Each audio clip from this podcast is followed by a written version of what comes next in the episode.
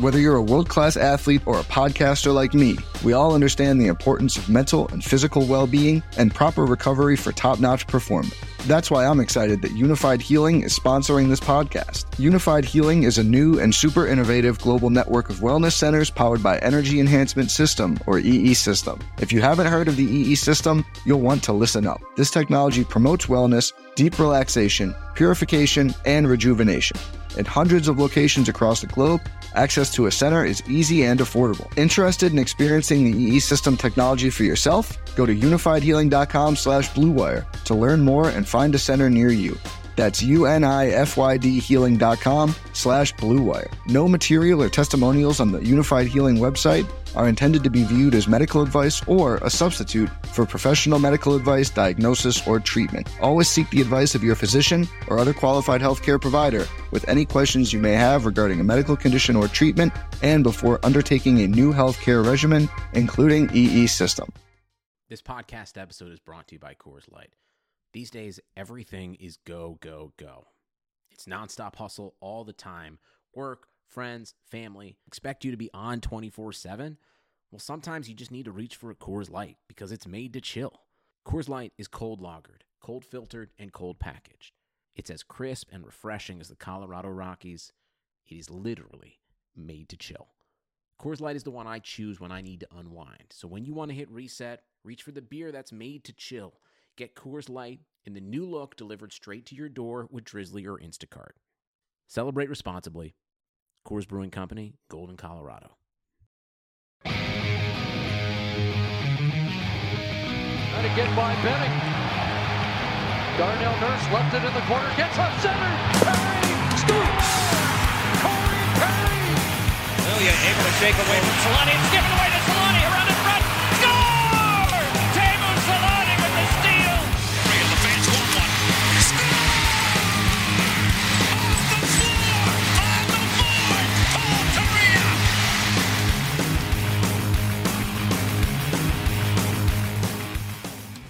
Hello, everybody. Welcome to the Forever Mighty post game show for the final Ducks game of the 2021 season. Uh, Anaheim lost in overtime to the Minnesota Wild, four to three, and it's over. The, the year is over. I think there's a lot of different emotions it's a it's a weird thing. I don't know that I'm used to, you know. I, I know we've had it the last two years, but I would say I'm I've relatively spoiled in having a playoff run to look forward to, and then this year being so weird in general. But it's over, and you know, today I think was the perfect game to end this season on. I think uh, I think it was a fun game to watch because the Minnesota Wild have decided to play fun hockey, and Kirill Kaprizov's a blast and Anaheim has seen some of their young players take a leap or show the uh, the type of support that we know that they can provide to a, a good lineup. I think uh, it's very clear how much of an impact Trevor Zegras and Jamie Drysdale have not only on the lineup as a whole, but I think specifically the younger player. I think Terry looks incredible. I think Lundestrom looks so much better. I think Sam Steele at the end here, you know, kind of looked a little bit better, but we'll get into that. Max Jones, Max Comtois, everybody seems to be able to to fit into a role a little bit smoother uh, with having that those guys kind of there. You know, uh, at this point, I think if you said Jamie Drysdale was the number one defenseman and the Trevor Zegras was the number one center for the next, I don't know, 10 years. I don't think anybody would have any issues with that. I think there's a lot of things to be excited about there. But, you know, like, you know, like I said, I think this game is a perfect metaphor in a lot of ways. I think Anaheim kind of held it a little bit early, kind of managed to hold on a little bit, go into the intermission 1 1. Second intermission, uh, second period starts, and, you know, before you know it, they're going into the second intermission 3 1 on not great goals. As far, you know, I don't want to break plays down or anything like that, but, you know, I think those were both pretty, pretty bad goals. The, the Ryan Hartman goal was pretty, pretty perfect. The rush up the other way, just a sloppy goal goes in.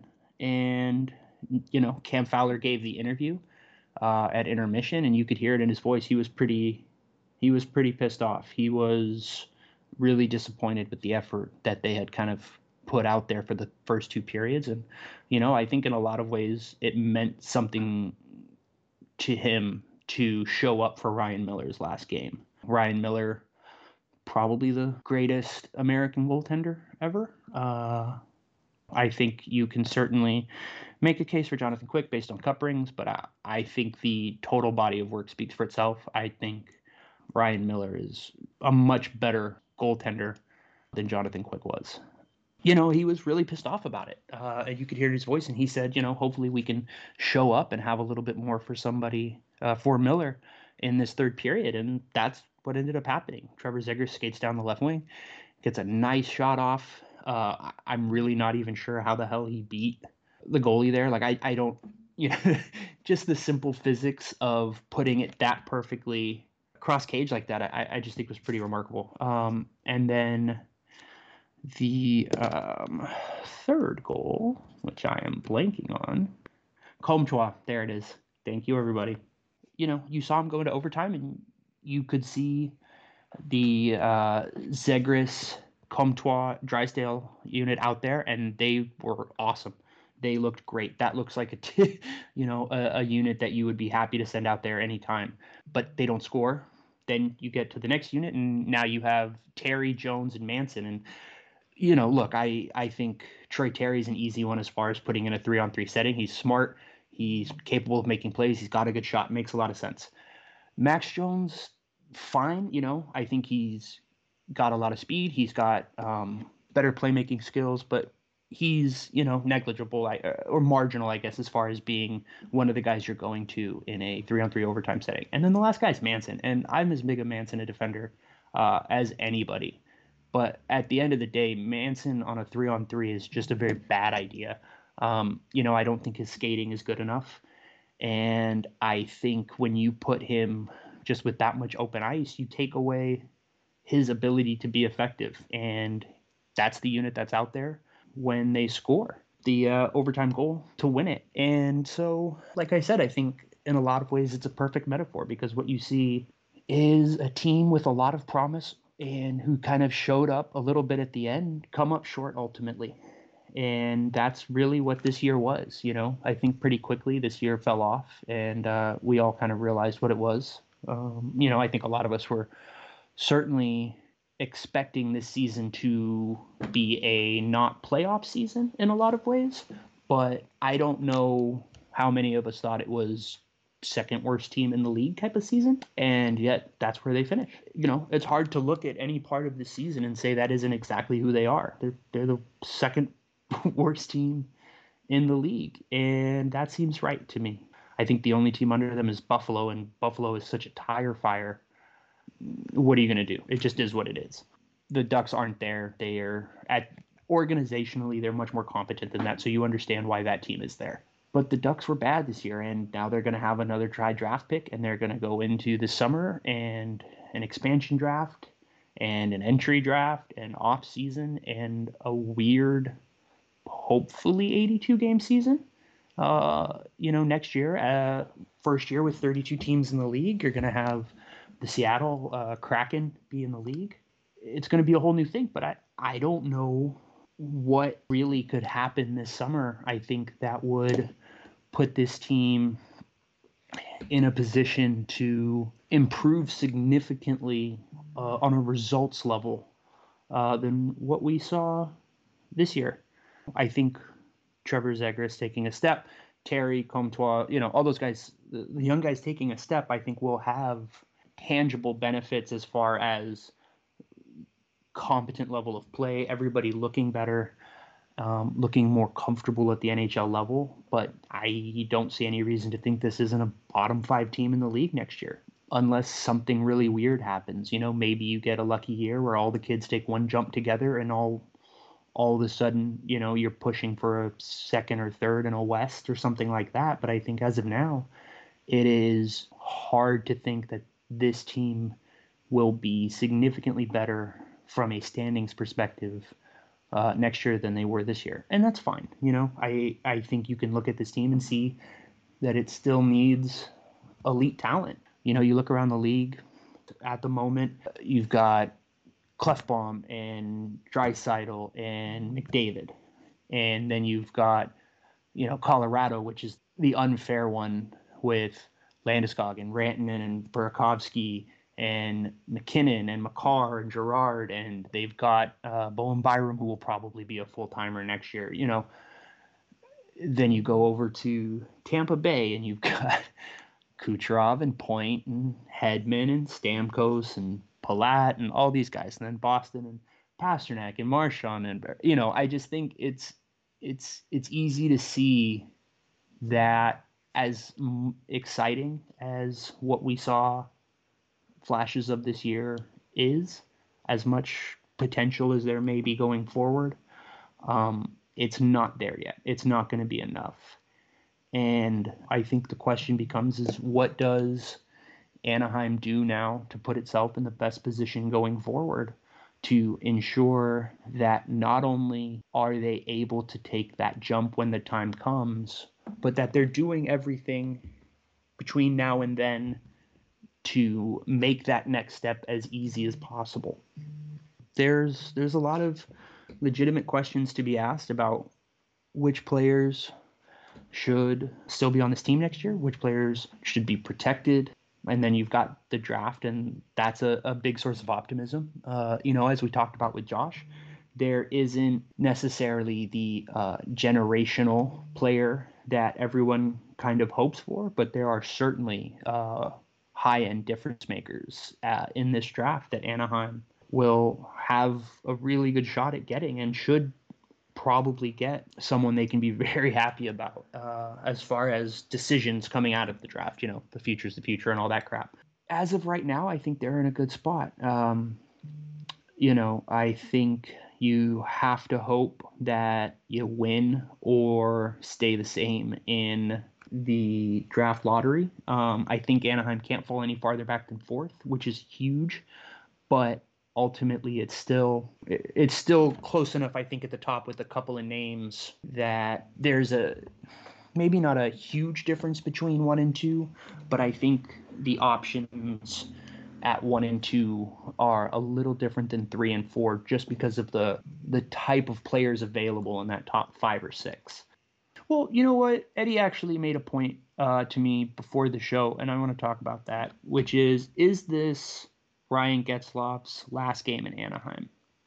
I feel very confident that all of us would say no. I don't think any of us think it is.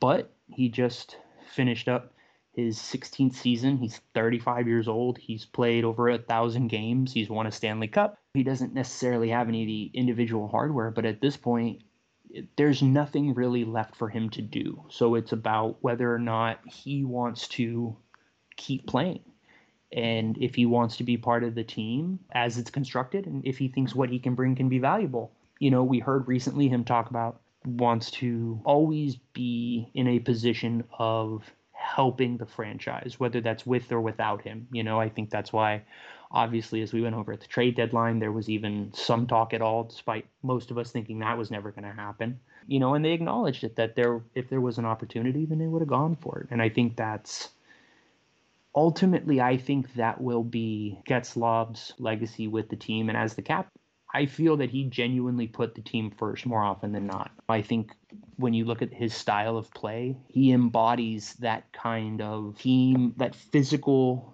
team first style of play that we saw the Anaheim Ducks have for 10 years.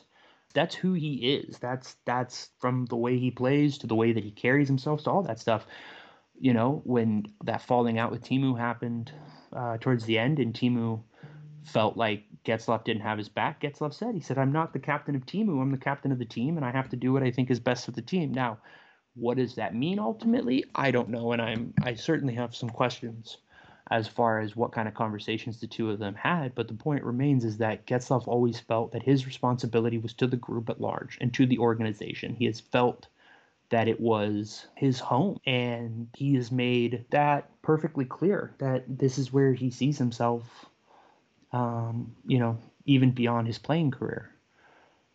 So if it is his last year, or if that was his last game, I'll probably be pretty upset. Getzlaf's one of my favorite players of all time. You know, for me, he's the greatest player in franchise history.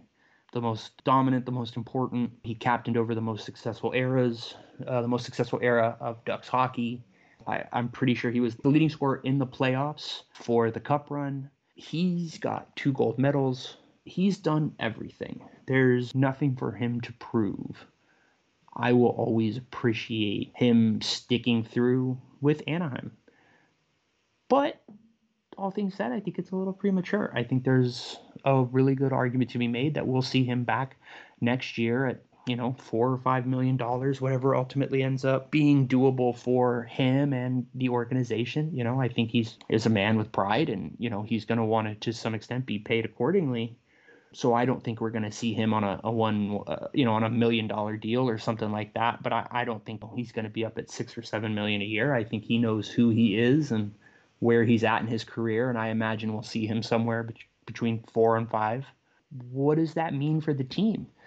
What happens with Henrique and Steele and Lundestrom and you know Zegras and Grant? There are a lot of players on this team that deserve a chance at ice time, at legitimate top nine ice time and opportunities and there aren't enough spots for all of them. I think I've made it semi clear that I, I, think that there's absolutely an opportunity for them to get a lot out of uh, the expansion draft. Um, I think it's absolutely an opportunity for them to put themselves in an incredible position going forward and, and get out from some of the mistakes that they may have made recently with contract extensions to older players. But none of that's certain. There's a chance that Steele or Volkov or Mahura or Larsson, you know, Stolarz, something like that, end up on Seattle instead of any of the more experienced and higher priced guys. You know, Elliotte Friedman recently came out and said that the rumor is Seattle wants to go into the free agency period with about $40 million in cap space. You don't do that. You don't get that taking guys that are making five and a half, six, six and a half million dollars uh, for the next few years. Uh, I know there is some concern uh, about them needing to get to the cap floor and stuff. But if they think that they are going to be in a position to really make a splash in free agency this summer, then there's no reason for them to take any of those big name players or big contract players. And to be honest, I think it makes a lot of sense. I think, you know, if you look at them, you're coming into a league where the cap is going to stay flat and everybody's already freaking out because they're going to lose a guy to you and going to be free agents this summer. And, you know, maybe Seattle comes in and Godfather's Taylor Hall. You know, maybe Taylor Hall gets a two by seven, two by eight. Maybe that's the only place he can get that kind of deal. You know, after the way this year went, I don't know that Boston's necessarily going to be rushing to give him that deal. I don't know that anybody is. But if Seattle, you know, wants to bring him in because they feel that they have the support, then that makes a lot of sense for them. You know, you've got guys like Dougie Hamilton. Again, going to be available this summer, going to be worth money. Uh, they might be in a position to kind of exploit that and really come out of this summer in a, a really, really great spot. We'll have to see. But as far as Anaheim's concerned, you know, Anaheim has to hope that they lose a player that they see as a top nine player one way or the other. Because if they don't, then they're in the same position now, which is where they've got a bunch of guys and it doesn't really add up. I think Zegras and Lundestrom have certainly earned the right to be protected, and I think they have certainly shown that they can be a a potential one-two punch. I don't think Lundestrom is there to be sure. Uh, I, I'm not quite sure that necessarily the the offensive potential is there, but I think he can be a very, very good center. And you know, maybe if you have, you know, playmakers around him that can elevate the offense of that line, then I think you've got a chance to him being a, a really good backup or a behind second uh, blah blah blah. Wow. Being a really good second line center behind Trevor Zegras. But there's a center in this draft this year who looks like they would be an even better second line center behind him uh, because they've already done it uh, you know, Matty Beniers has played behind Zegras already in juniors. Um, he is exactly that kind of uh, that that full 200 foot player, that full energy, all the intangible stuff, and he's still going to be able to put up points. Um, you have that guy, then that slots Lundestrom down, and now you're looking at a situation where Lundestrom is kind of Jordan Staal esque as far as uh, a high end third line center.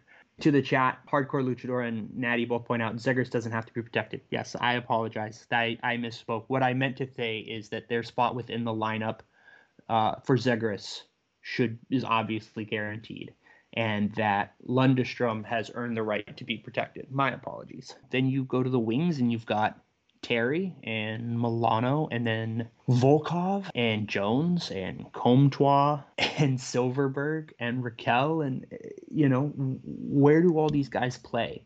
You've still got Colangelo and Perreault who are going to be hoping to make a leap. You still got Brayden Tracey, who's going to be hoping to make a leap. It is really time for this this organization to decide which players are going to be part of its future.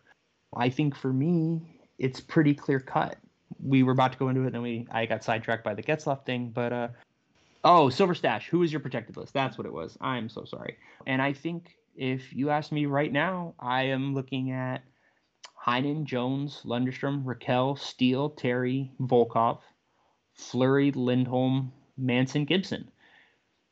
There is some question about Comtois. I'm not 100% sure if he does or doesn't need to be protected. If he does, then I think uh, you have to look at either um, Steele or Heinen uh, as being the ones that you don't protect. Maybe, you know, Volkov uh, is the guy instead. But I think uh, obviously Comtois uh, has to be protected no matter what. The economy is made up of real people doing real stuff, and it affects everything which you obviously know since you're a real person doing real stuff. Marketplace is here to help you get smart about everything beyond the what of the day's business and economic news. We dig into the how and the why with the real people driving our economy. From big tech and interest rates to small businesses and what's happening at the Fed, Marketplace breaks it all down so you don't have to. Listen to Marketplace wherever you get your podcasts when you get to the defense, you have Fleury, Lindholm, Manson. I, I just think those are the three guys to protect. I think those are the the guys who either a can get you something this summer uh, after the draft or next uh, next year during at the trade deadline, or in the case of Fleury, he's a guy who could project to be a big part of this team going forward. Same thing with Hampus Lindholm. He's kind of right on the right on the line. You know, I think Hampus Lindholm is good enough and skilled enough that I think his game will age really well. And I think if the Ducks locked him in for another contract at a, a, reasonable price, whatever that may be, by the time, you know, the cap gets all set and all things like that, I think that's great. Manson's a hard one for me. I think Manson at this point is should be protected because I think he's the most desirable asset kind of left as far as being that type of player. Again, all the reasons that you know we thought teams might want to trade for him this year at the deadline are still going to be are still going to be there next year. Um, and you know maybe somebody loses somebody in the expansion draft and they're looking to fill a top four hole and they're a contender. Great, now you've got a guy like Josh Manson who goes and steps right in, uh, and it's pretty perfect for him. So I think that's why you protect Josh Manson. I think Fleury and Lindholm are players you're kind of looking forward. You're, you're looking to the future with. Josh Manson is someone that, as much as it's a joke of a statement sometimes, the asset management thing makes the most sense with him. The thing, the the best position right now that Anaheim is in is nobody on the team has a no movement clause. There is nobody that they're going to have to protect. Getzlaf will be a UFA this summer, so he won't uh, count.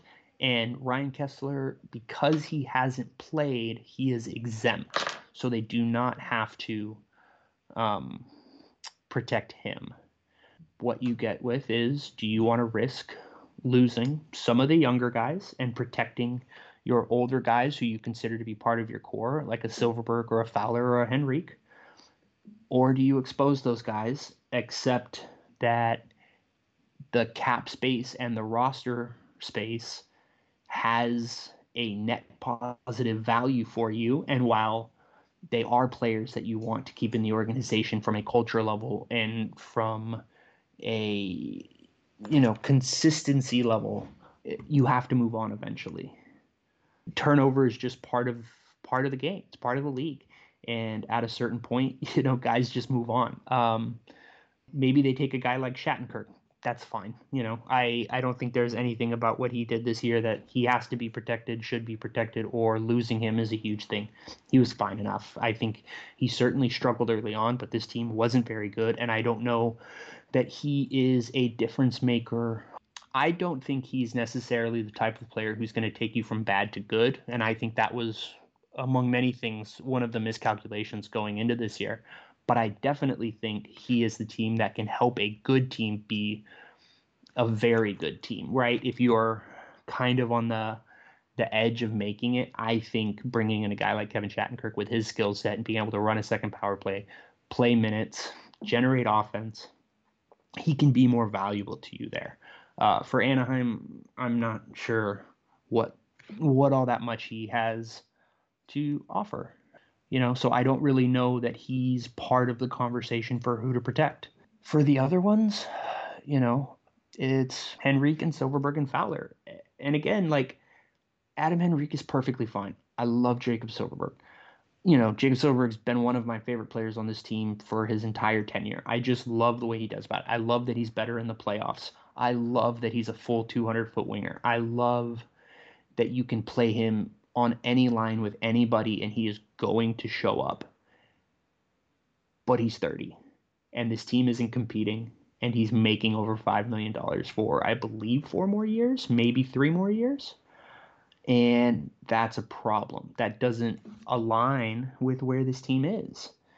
And you can have one of those guys. Maybe you can get away with having two of those guys. You can't have three of those guys. And right now they do in Fowler and Henrique and Silfverberg. I have said before, I think Cam Fowler getting taken would be the best situation. Uh, well, no, that's not fair. I think Adam Henrique getting taken would be the best because I think his contract will be the hardest to move. Uh, I think Cam Fowler is the player that Anaheim needs to trade sooner than not. But if Anaheim lost him in the expansion draft, I do not think it would be a disaster. Um, I, I understand what he means to the organization. I understand what he means to the fan base. He was, in a lot of ways, hopefully going to be the defensive version of Getzlaf or Perry, uh, you know, one of those guys. But I don't think he's really been that, and that's, you know, I don't know that that's necessarily his fault. I don't think that's how that works. I also think he has been fine this year. He's been really good. The last year he was pretty damn good. But again, like I don't know how excited I am that his best years were when the teams were the worst. Does coincide with Eakins coming in, and maybe that is a stylistic change that has shown uh, that is sh- that has produced tangible benefits in his play. But I'm not sure. I, I don't know that that's necessarily the case, and I'm not 100% sure that Eakins is the coach of this team next year. And if that's the case, then you're hoping again that another coach who can get more out of Cam Fowler. Uh, DB Lowry says Jacob Larsson is the best possible situation. No, he doesn't make that much money. He makes $1.2 million for another year. It's not a big deal. He can trade him at the deadline for a seventh round pick. You can make a, you know, Yuri Sakoch kind of deal where you trade him, you get another project in return.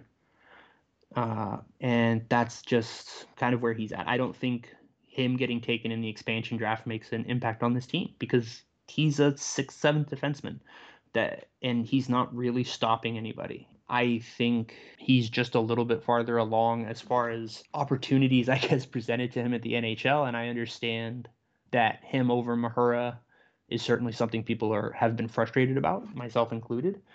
But Jacob Larsson isn't doing anything. He is not hurting this team in any way.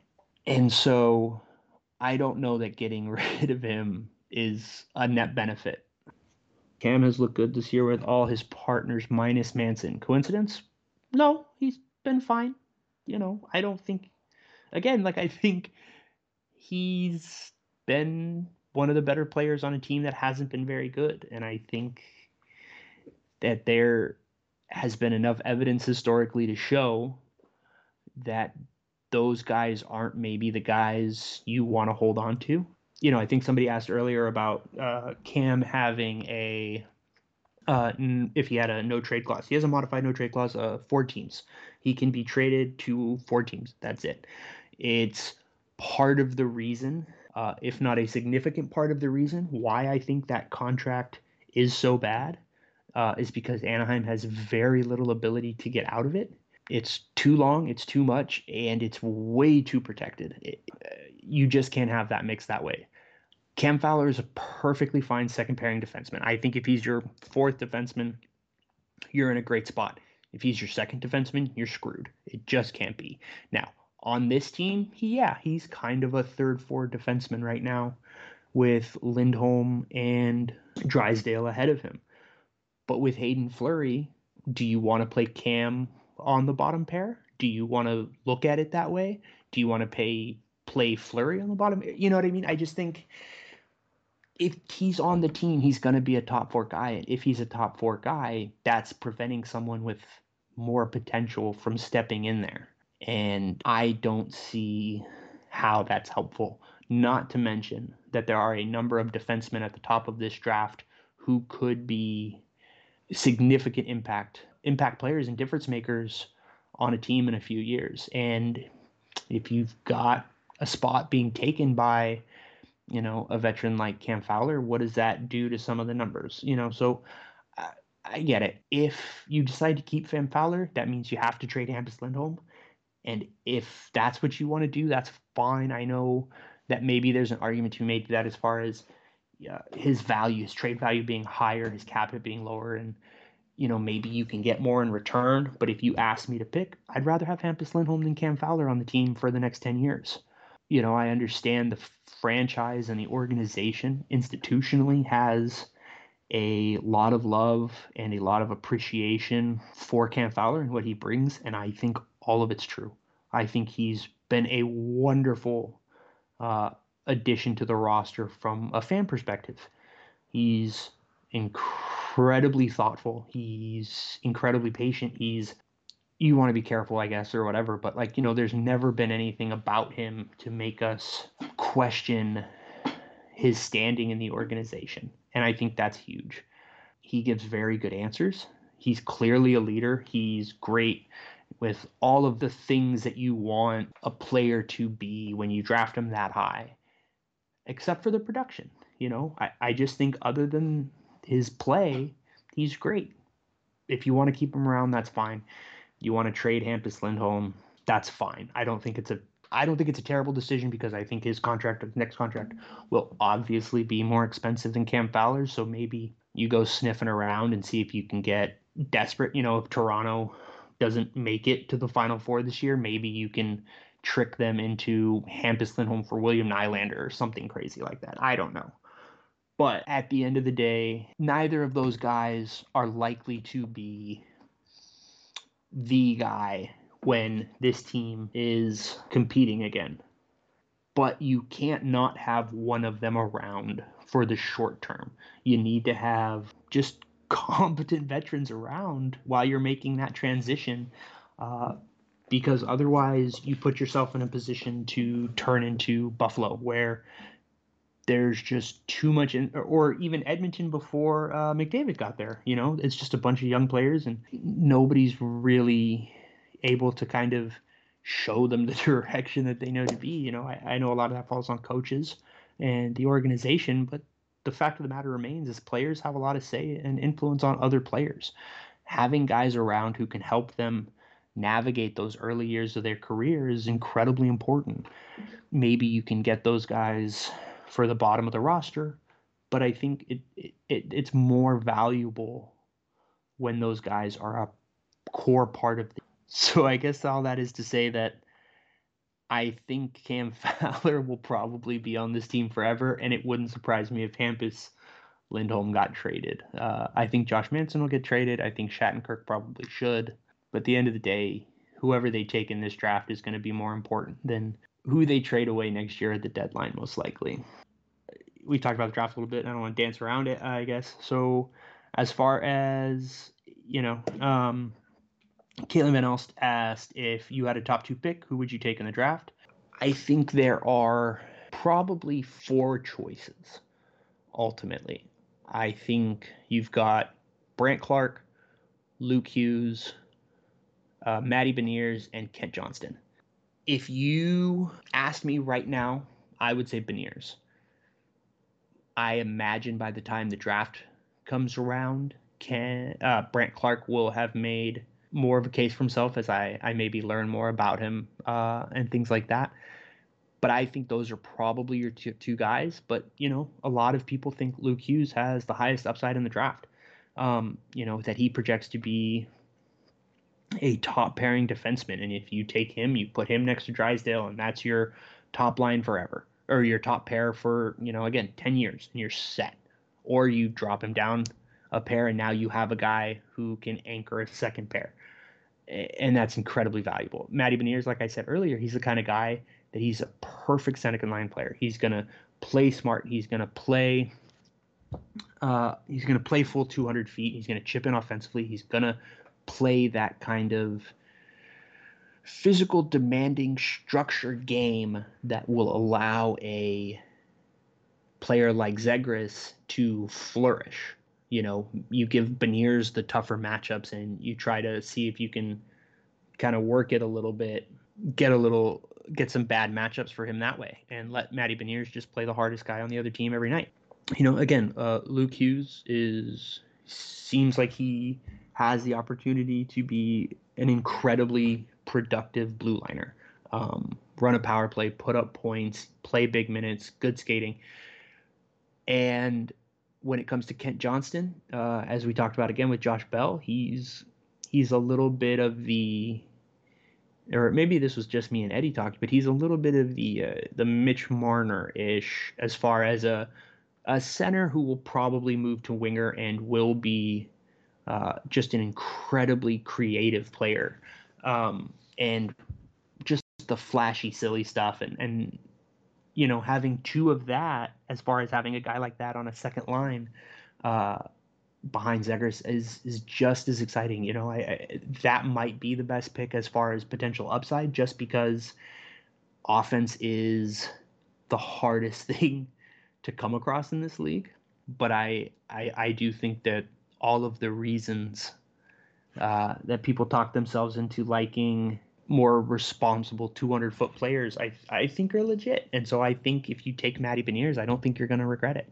I mean, obviously you could because drafts work that way all the time, but you know, I don't think that the the logic of taking a guy who can just step in and be the second line center for 10 years is a bad thing. I think that makes all the sense in the world.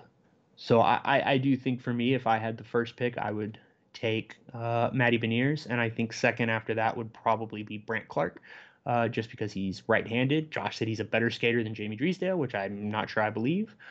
Um, but he was he looked incredible at Worlds. You know, he in a lot of ways. He, I understand everybody was excited about Connor Bedard and uh, Michkov. I can't remember the kid's first name, but Brandt Clarke did a lot of good for himself as far as getting his draft stock to rise. And more than a few people made comments that they think he could be the best player in this draft. Uh, no question. So, you know, I think for me, those are the two guys that I would be looking at the hardest would be Beniers and Clarke.